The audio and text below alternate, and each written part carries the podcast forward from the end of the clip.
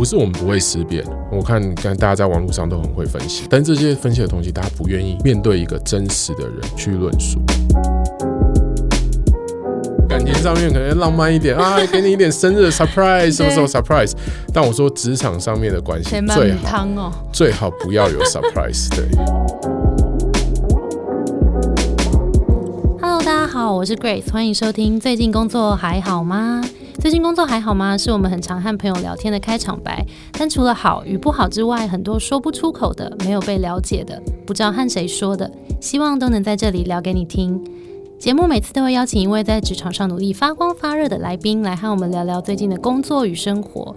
今天这位来宾非常的特别，是我的前老板来了，他就是 Easy Table 的老板 Alex，掌声欢迎！谢谢老板来参加我的节目。Grace，还有各位听众，大家好。嗨，好像声音蛮好听的。哦是的，好的。我第一个问题想要先问，你觉得啊，Grace 也就是我本人，在你眼中是一个怎么样的员工？你还记得吗？Grace NYU 回来的嘛，所以当初就觉得说，哎，这个学校还可以，但虽然比我母校语社会差一点。好，不要占学校哈。很聪明。我记忆比较深刻的是啊，他那时候。来我们公司做这个 marketing 相关嘛？有一次他负责当年母亲节的企划嘛，嗯嗯嗯。然后我得说，Grace 做过那个母亲节计划，是我觉得一直我成立十二年以来做过最棒、最有创意的。天哪！天哪，居然还记得？不同的，对对对，我还记得不同的母亲类型，嗯，然后不同餐厅，然后去搭配不同的餐厅。谢谢老板，天哪！好了，我要先下去试泪，真的没有办法录下去。天哪，谢谢。好，今天这一集呢，其实特别邀请 Alex，就想要来聊聊说，呃，大家都会很想知道老板的脑袋里到底在想什么。因为你是我曾经是我老板，所以我觉得你非常适合来聊这一集。Alex，先跟我们交代一下你的背景好了。你当了员工多久？跟你当老板多久？在美国工作了大概将近三年的时间，嗯，然后辞职回台湾创业，嗯，接着就开始比较是站在创办人和公司 CEO 的角度，嗯嗯，所以大概就是三年员工，十二年，十二年了。所以你当老板的时间比你当员工时间多，非常非常的多。那你觉得当员工跟当老板最不一样的地方是什么？在我的观念里面，应该是角色扮演的不同。嗯，那我觉得就跟我最常比喻的是，我自己很爱看运动赛事，基本上各式各样的运动赛事一定有两个角色，一个就是下场打球的球员，嗯，另外一个就是坐在场边的教练。嗯，我觉得老板角色比较像是，不管是坐在场边的教练也好，甚至是站在场外，那现场真正在场上打球的这些球员。哦，不管是明星球员、板凳球员，我觉得他的角色比较像员工，双方如何合作，然后各自分工的角度，嗯，然后去让这支球队可以拿到冠军，嗯，大概是这样的分配的角色。OK OK，那我们就直接来聊聊好了。大家一定会最在意，就是身为一个老板，你会最喜欢什么样子的员工特质？我最喜欢员工特质当然是文武双全，样样兼备。等一下，你在挑老婆吧？傻眼，老婆更难挑。但是回过头来，我觉得一个很重要的一个基本面是，他一定要具备很棒的沟通的能力。因为每个人其实有不同的脑袋、不同的状况。你有再多的优点或特质，可是如果你没有办法把这样的优点跟特质传递给需要跟你一起 co work 嗯的人。人的话，嗯，那这个特质有可能在他还没有机会展现出来以前，他就被埋没了，或者是甚至你就觉得都没有人重视，嗯，所以为了让你有机会被重视，一定要有一个好的表达能力，那我们统称沟通能力。那如果对站在我作为一个老板。主管的角色的话，沟通显现出来，我又会把它定义成是向上管理的能力。嗯，台湾很多扮演员工角色的人，可能会相对比较害羞、比较内向，可能有些听命行事，对，或者是有些东西他不敢，或者他觉得好像不要表达太多。对，如果我主动去跟我老板有一些互动的话，好像感觉这是一种不礼貌，或者是有一点。怕怕的感觉，对我而言，我反而喜欢我自己的团队能够是主动的利用我来帮助他，能够把他所负责的。事情做好。我觉得 Alex 已经在讲一个比较高的层级，因为第一个层级是你的技能面嘛，技能、技术面、才能面，这个东西是已经假设已经都具备了的时候，如果你再增加这个向上管理的能力，是非常加分的。但是向上管理，其实我们很常在。朋友间聊的时候，他有一点负面的感觉，会觉得哦，那个人就是很会向上管理，所以老板喜欢他。但其实他没有能力。就有时候我们同事间为什么会会聊这个？那我想听听 Alex，你对向上管理这个定义是怎么样子的？如果你有一项特质特别好，因为每个人特质都会不一样，不可能真的不可能有人像我刚才说的文武双全。对。但是，例如说，你其实嗯很喜欢做 podcast，然后你真的很有经验做 podcast，然后今天公司有一个活动，然后需要 podcast，对对对。但是我发现一样，就回过头来，很多在职场上面，我发现有很多员工的特质是他会。害羞，他会不好意思，就会觉得说，哎，没有人提到啊，那我就不需要去主动去提这件事情，讲这件事情好像在夸大我自己，对，然后太过谦虚，对，那我觉得这件事情上面。会比较可惜的，所以你的意思是要去彰显你的能力？那你觉得怎么样子的彰显或者比较合理？或者我今天早上刚好跟我的 team member 一个 one on one 上面有提到有另外的例子，我也是鼓励他。例如说，他可能有跟我讨论过一次他所负责的案子，嗯，然后我看过一遍以后，我就跟他说，这东西我要想一想，我再给你答复。他就会很多时候，他的心态上面来讲，就会觉得说，那我就在那边痴痴的等，痴痴的等，然后就想说，嗯，爱丽丝什么时候会给我答复？但其实很多时候，站在我作为老板的角色。其实纯粹是因为我太忙了，所以我一直都 一直都还没有时间去去想这件事情也好，或者是都还没有时间真的去给一个 feedback。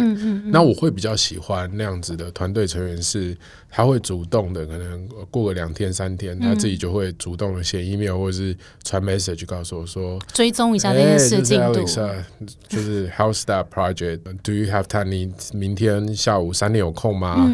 我可不可以呃跟你约个时间跟你讨论？然后可能我才一说 OK，他的那个 calendar invite 立马就发出来了，就赶快 block 我的时间。所以你会觉得这样是非常主动。对我喜我喜欢这样子的 team member，就是让我看到他的积极度，然后让我看到他为了要把这件事情完成，他会想办法的去知道并且掌握我的行踪也好，时间也好，或者是甚至掌握我的。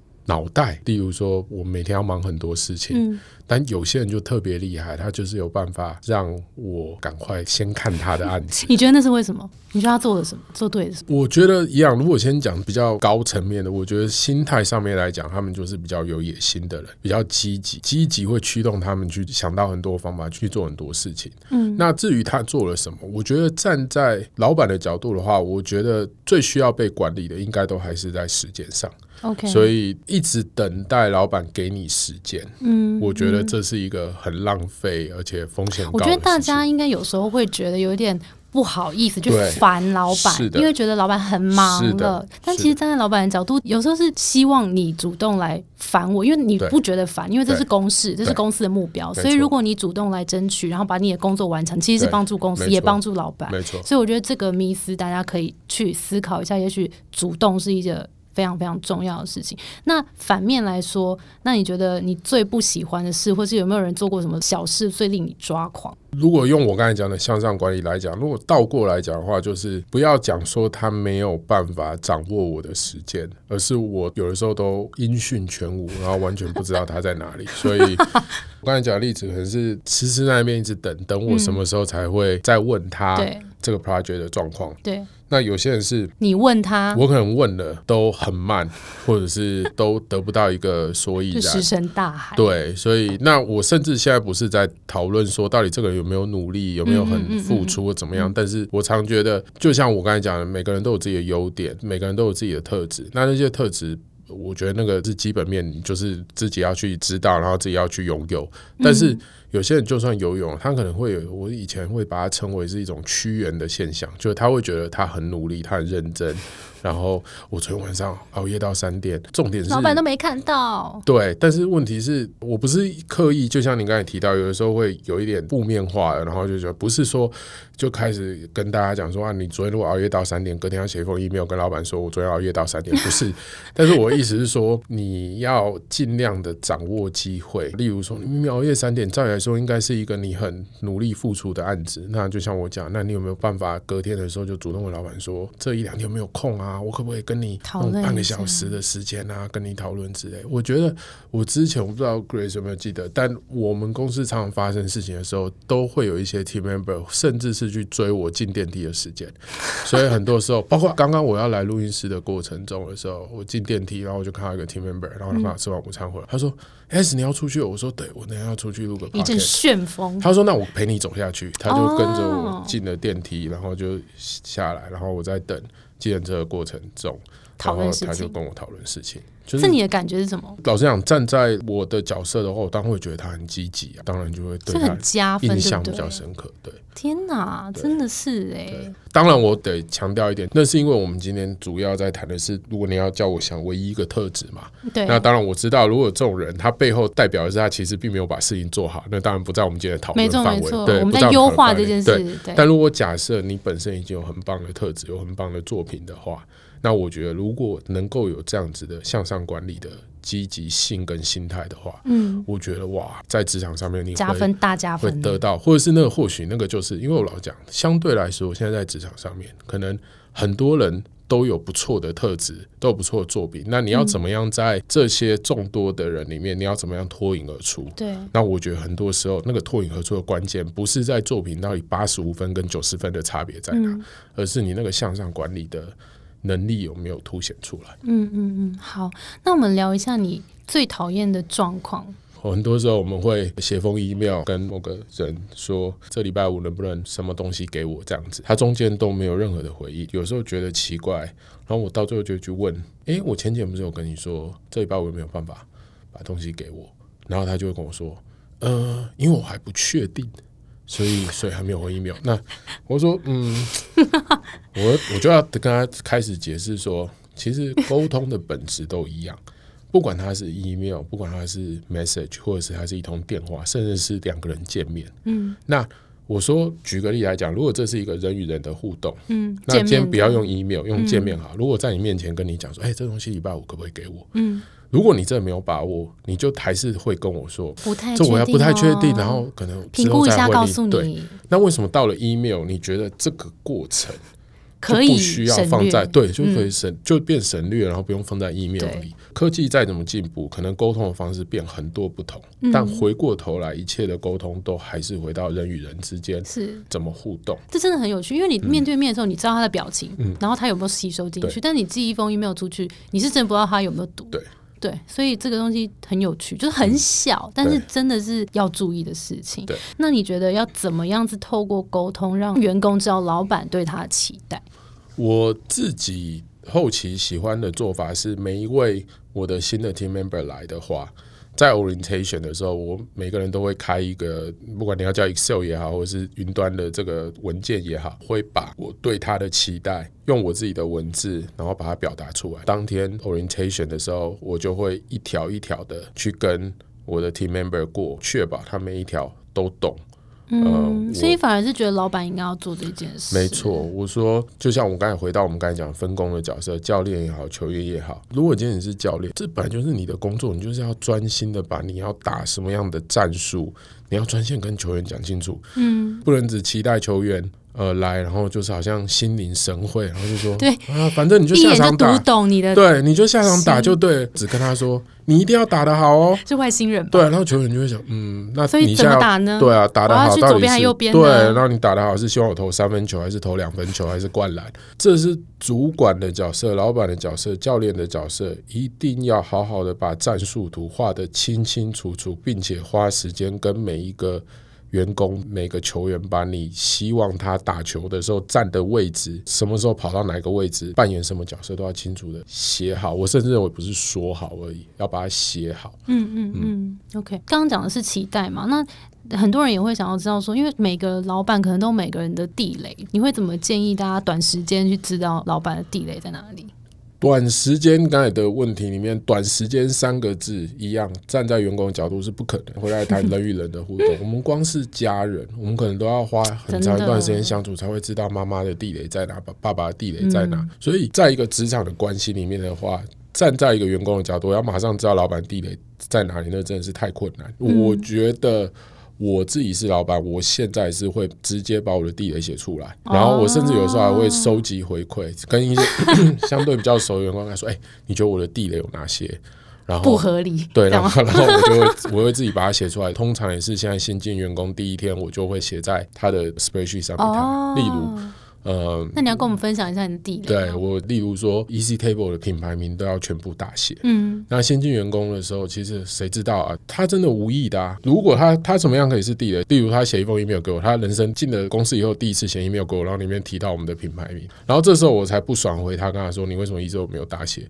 这就是我讲这些地雷累积起来的话，作为老板的角色应该要整理，直接告诉新的员工，然后就直接列一条，跟他说记得 Easy Table 品牌，Day One 就让你知道。对，那这才有办法促成你所谓的短时间。所以短时间，所以这个权利其实也掌握在老板身上。这个效果掌握在老板身上，因为如果站在员工的角度的话，那个地雷真的是很可怜，就是他一定都要碰才有办法记下来，不然他记不下来的。对，OK，我以前有被提醒过这件事，真的，哦。刚进去的时候。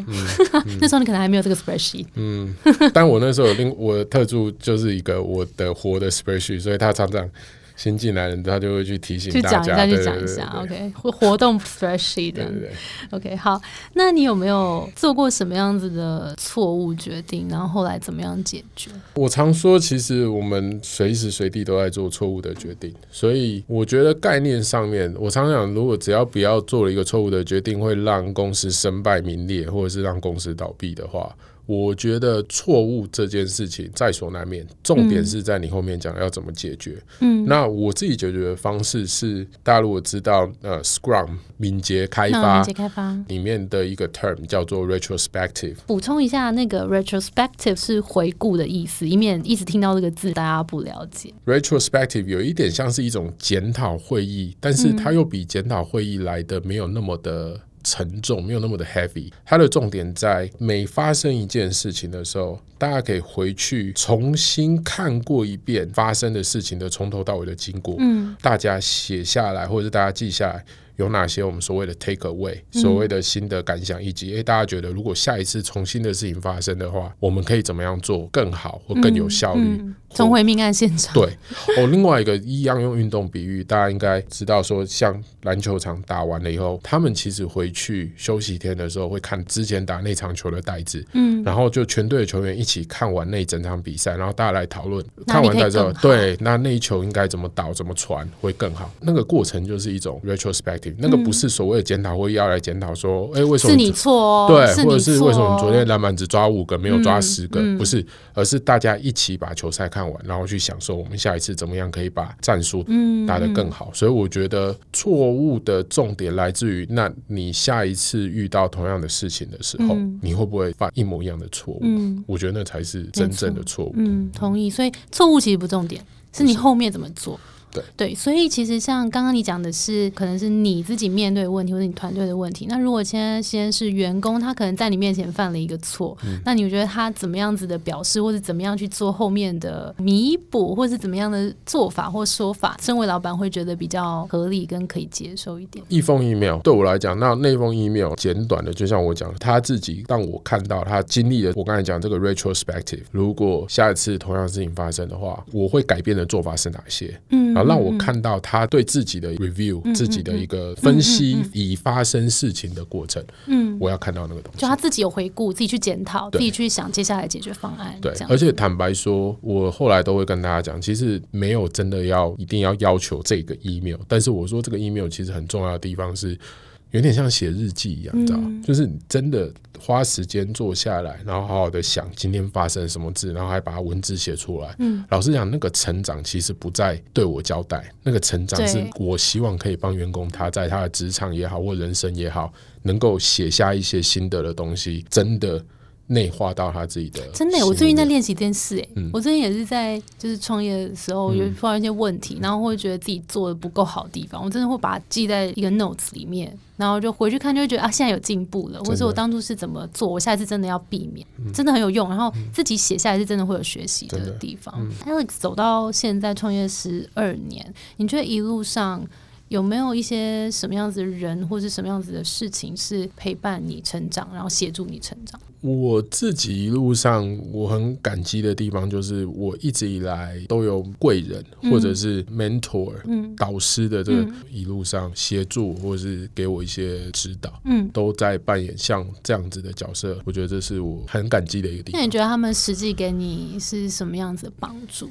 我觉得其实做老板的角色久了，难免的有人在去激励你，嗯再去 challenge 你的地方，其实会越来越少。嗯，因为大家都说公司的天花板其实就是老板，的天花板。举例来讲，我随便开个玩笑说，哎，例如说营业额，你真的很难要求团队会突然主动说啊，你今年做太少，对哦，我们今年做太少，我们明年要做三倍。有啦，我还是就是我说最要一些积极的、有野心的团队成员。但是回过头来，天到底有多高？Sky is the limit。那个 limit 有的时候他的那个需要被拉逼的。对，那个那个拉扯哦，很多时候是来自于我一路上这些 mentor 对我的期待，对我的挑战。嗯嗯嗯，OK，你因为是身为老板嘛，你对觉得你看到天花板这个、这件事情，所以你可能有导师的需求。你以前是员工的时候，或者你看现在的员工们，你觉得大家会需要有个 mentor 的角色吗？首先，不要把 mentor 当成是一个圣人或是一个全能的人，因为本来就没有这样的人。所以，结合我刚才前面讲的这个所谓 retrospective，例如说，你最近刚升任公司的一个主管，然后你突然发现你的管理能力真的好像有一点 frustrated，有困惑，然后对管理 junior 的 team member 你感到很困惑。那你就应该去设想，你的周遭我有没有人已经是可能很多年管理人的经验，或者是他对这一块就是特别强，你就把它视为是你未来只要找任何跟 people management 有关的，嗯。你就找他聊。嗯，但是你可能找他是这个领域的，对，然后但是你 marketing 你可以不用去找他，懂。所以我觉得 mentor 不要把它当成是好像真的是宗教的师傅一样，然后就觉得对，好像感觉人生所有东西问他就对，没有嗯每个人都有自己的强项。呃、强项，嗯。那应该先去反思自己现在最需要的弱项可能是什么，嗯然后去找一个刚好你的弱项刚好是他的强项，或是他是过来人，他有经验值，嗯那把他当这一块的 mentor。嗯，那你自己是怎么找？你怎么筛选你觉得适合你的 mentor？就像刚才那个方法，所以我如果现在突然觉得，像我中间有一段时间非常的。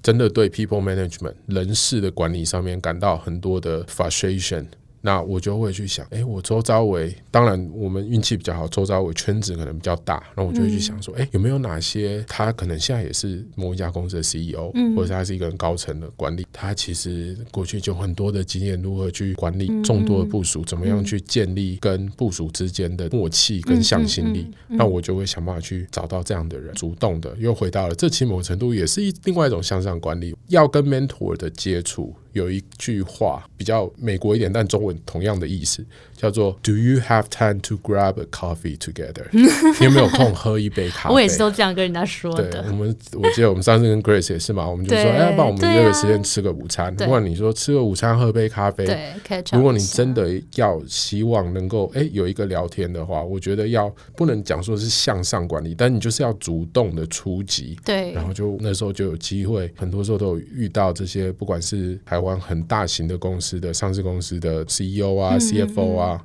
CTO 啊，不管是朋友介绍我认识以后怎么样，我就会跟他说，下礼拜三下午两点有没有空，我们一起喝杯咖啡。我觉得这就是你如何去建立那个 mentorship 的开始。嗯嗯嗯，其实我不知道你知不知道，我默默把你放在 mentor 的口袋名单里面。嗯 然后其实像我觉得不管是老板还是怎么样，因为我们最近其实也是在做职涯服务做很久了嘛，最近也开始接触一些学员，然后发现大家大家是员工的角色，很多时候他们会待在一个自己很舒服的状态，然后觉得自己现在这件事情好像做的也不错，但不确定怎么样可以往外去。拓展，不管是广一点，还是往上一点，还是深一点，他有点不太确定自己优势在哪里。这种时候，就其实是需要一个 mentor 来协助他，带他一把。像我昨天才做完一个个案，就跟他聊，做了这一次的 mentor，聊完之后，你如果没有 action plan。你没有继续往下走，这改变不会开始。所以我自己觉得，有时候去面对，譬如说我想找你聊天的时候，我一定要做准备。除了这个 mentor 可以给你一些建议之外，一方面也是自己在醒思，说我现在到底身上的问题是什么？那其实你已经先想过自己的问题，然后再有这个建议来帮助你，然后逼迫你在这个时间内做出一个改变的时候，我觉得那个影响力才是大的。所以对我来讲，我觉得 mentor program 那个 push 的力气是。蛮好的。我 echo 一下，Grace 刚才提到说，有一点像我刚才讲 retrospective 一样，一定要先自己思考自己现在最需要的是什么，对自己的可能弱点或者是 frustration 是什么，先要定义好，因为这件事情。某个程度是 mentor 没时间也好，或是他也没办法深的去诊断，所以自己一定要先整理。整理一下，或者是可能你的 weak side 就是我不知道我的弱点在哪，或者是我真的不知道，我最近就是很忧郁，但我也不知道我到底出了什么状况。那 另外一个领域，但那一块也有可能也有强 强者，也有强者 mentor，或者是可能形象学家或者什么什么 宇宙的力量。对对对，但是回过头来，我同意就是一个 mentor program 的。好处就是。可能他已经知道说，大致上现在职场上面的人总归起来大概就是那几种，可能跟上司处的不好啊，跟同事处的不好啊，或者什么。一个人际，对他可能就是有几种不同的，或者是在 career 上觉得啊有一点发展没有热情啊，对对对，如何找取自己在职场，他就大概会有几种。那我觉得一个 mentorship program 就会集结了好好多个不同的 mentor，对，然后有一点像是一种配对吧，然后说啊，如果你觉得你的问题在你在职场上已经找不到你。可越热忱了，我帮你找一个，就是这个人就是神经病，对，天天好像感觉一直永远都 都有热情的人，那听听看他的分享，他为什么有办法，就是可以找到这么多的热情，然后做一个好的 man。对，所以定义自己的问题其实非常的重要，太重要了，嗯嗯嗯，太好了。那你觉得什么样子的员工最能够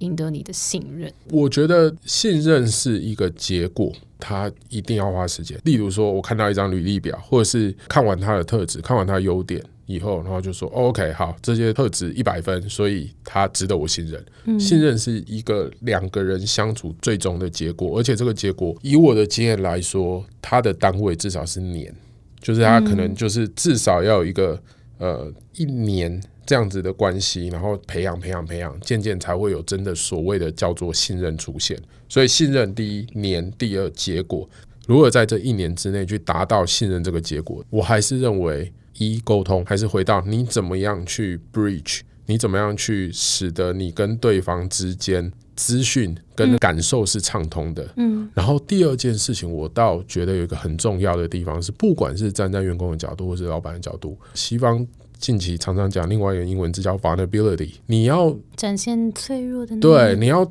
让对方知道你需要什么，对你需要什么。嗯，像我自己的话，我呃近几年我都会很坦白的跟我的 team member 讲哦，什么东西，不管是我很不耐烦的，或者是我很不擅长的，或者是怎么样，然后我说我需要你帮我，我需要在这一块你必须要帮我负责，原因是因为。后面就会跟他讲，因为这一块我真的很不擅长。嗯，如果我自己做的话，应该会搞砸，所以我需要你协助我。嗯嗯，那这些东西都会有一点像是，不是有一些 team building，他会叫人家什么往后躺，然后看有没有接住。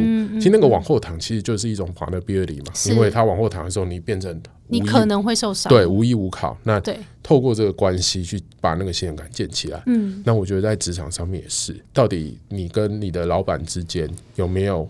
经过一样也不可能速成。如果以一年来讲，这一年中你们做过所有的 project，或者你所有的 daily operation 里面，你有没有办法跟老板之间有建立起来这样子的一种互动？我觉得那个信任很重要。而且像有些信任是说，你会信任这个员工跟你是伙伴关系，然后他不会随便给你一个 surprise。对。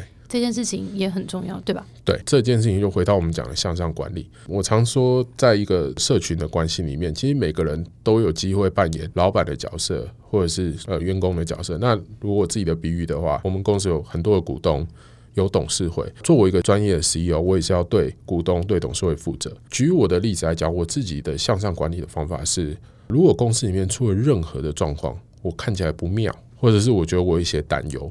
我自己的做法反而是完全不隐藏。那我们自己董事会有一个群组，然后我就会在群组上面就会 update，然后就会说有一些事情最近我有一点担忧，嗯，但是大家不要紧张，对他跟他没有说对，但是。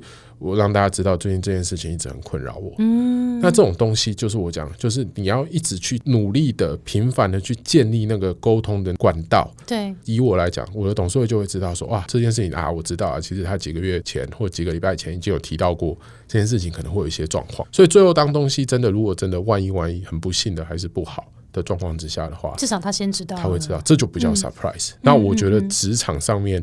跟感情上面不一样，最好不要。我们常有这样的比喻，就是说感情上面可能浪漫一点啊，给你一点生日 surprise，什么时候 surprise？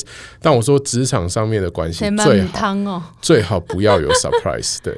呃，我觉得你刚刚建议那个方法很好，就是提早让 team 或是老板、主管知道说可能会有一件事情发生，这件事情是先让他有一个心理准备。对。然后第二件事情是你其实在求救，对，所以这件事情的责任你不用完全背在身上，你也可以向外求援的。其实大家都会来协助你，所以这个提早发出警示，也是一种 vulnerability 展现，就是让大家知道说，哦，这件事情上面我现在开始有一点点觉得有一点不顺，或者是有一点 struggle。那我觉得这个东西一样嘛，大家都是如果是一个 team 的话，其实这些东西的资讯的传递，你不可能永远都是接的人或者是丢的人。嗯，丢接丢接丢接久了，然后一样可能还是需要一年的时间。是，但这一年里面，如果常常在丢接丢接丢接，那你刚才问我的问题，信任 trust 就会产生了。对，哎，我想要多问一个问题，就是其实我们有读者。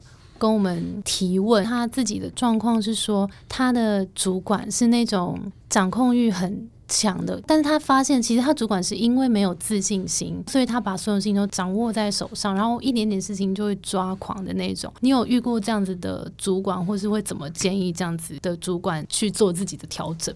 坦白讲，我常觉得所有的方法多半不给予就是一个面对面的 one on one 的一个直接的表达。那当然可能因为他是如果刚才的角色，这个有掌控欲的是主管。他可能不能像你刚才形容那样子很直接啊，当然去 profile，觉得你就是 没自信啊。对，还说我已经分析了你了，你就是没自信。对，不能，当然我们不要不要说我害你，对对对，说 我说说亚里斯叫我要直接的沟通，我就告诉他说你就没自信，你得想个法子，但也是一样，好好的写个文字怎么样，然后想一下你怎么样可以去。表达说，其实这件事情上面，我们两人之间的互动可以不需要用这样子的方式。哦，还有一个好方法，就是又回到向上管理。我鼓励大家可以主动的 propose，呃，我们一般讲所谓 alternative solution，另外一个方案。例如说，如果他掌控欲是他每天晚上。妈的，就有一些主管十二点都还在传 line 的，对不对？或许你就去想说，哎，我可不可以 propose？我每天早上九点到九点十分，跟你有一个十分钟的 stand up。我每天早上就是固定十分钟，会跟你报告昨天做了的进度。对，主动的去知道他的状况以后，主动的去。Propose 一个新的 solution，然后让这个新的 solution 可以去 取代掉你原本很不喜欢它原本用的 solution，这个很棒，大家学起来。嗯，那还有一个，我又在加问，也是读者问题，他就是说他的朋友是一个小主管，嗯，然后他很担心大家的的气氛不好，所以很多事情他都会变揽在自己的身上做，就也不想要 team 可能太痛苦，可是就变得这个小主管很痛苦。你会怎么建议这个小主管？主管的话，我就必须比较 harsh 一点，我就会说，其实这是一个懒惰的做法。如果有一天你变成是人家的老板，变成是主管的时候，其实为什么主管不好当，老板不好当？你该面对的问题，你就是要面对它，解决它。你不能用拐弯摸我脚，或是用其他玩意说，哎，有一招不错啊，就是我不要做主管就没有问题了。这个。不是问题，对对对，就好像一个教练，他不会因为球赛打不赢，他中间就把西装脱了，穿球衣就下去说，不然我自己来打好，就是太荒谬。对，这完全是荒谬的，所以我会鼓励这位你的读者，如果气氛不好，你一定知道为什么气氛不好。那气氛不好，到底有哪几个人是关键？你一定知道，你要处理它。我最近常发现一件事情，反而是很多人在抱怨，其实厅里面有人专门就是拖油品，然后表现很差，大家都得帮他捡垃圾，怎么样？然后大家抱怨主管的地方是主管都不作为，对。那如果这个是导致你听气氛不好的，你就要勇敢的去跟这个。明明你都知道，大家其实多少有抱怨这位组员，因为你是主管，你相对来讲就要比较直接跟他说你的表现，或者是你你其实有在拖累大家，要求他限期之内要有改进的办法或怎么样。如果还是不行，那你有没有勇气去改革你的团队？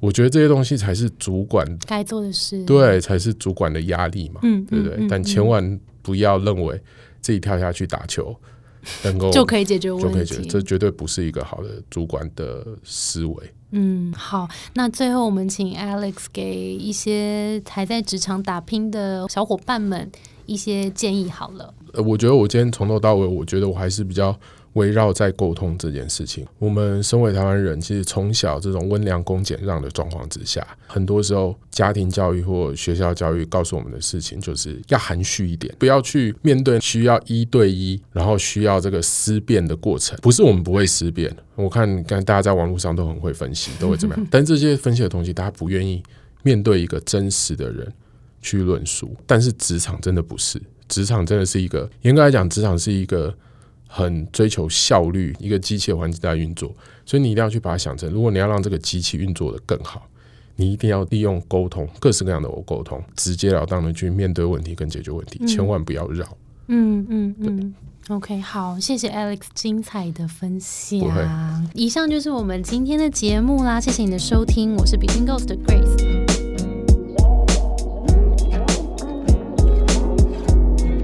信职场不是一个人的战斗，一群人一起前进，绝对会比一个人走得更踏实安心。我们会陪着你一起把职涯走得更漂亮。如果喜欢我们的话，欢迎订阅我们的 Apple Podcast，分享给身边的朋友，也可以追踪 Between Ghost 的 IG。那我们就下周见喽，拜拜。拜拜。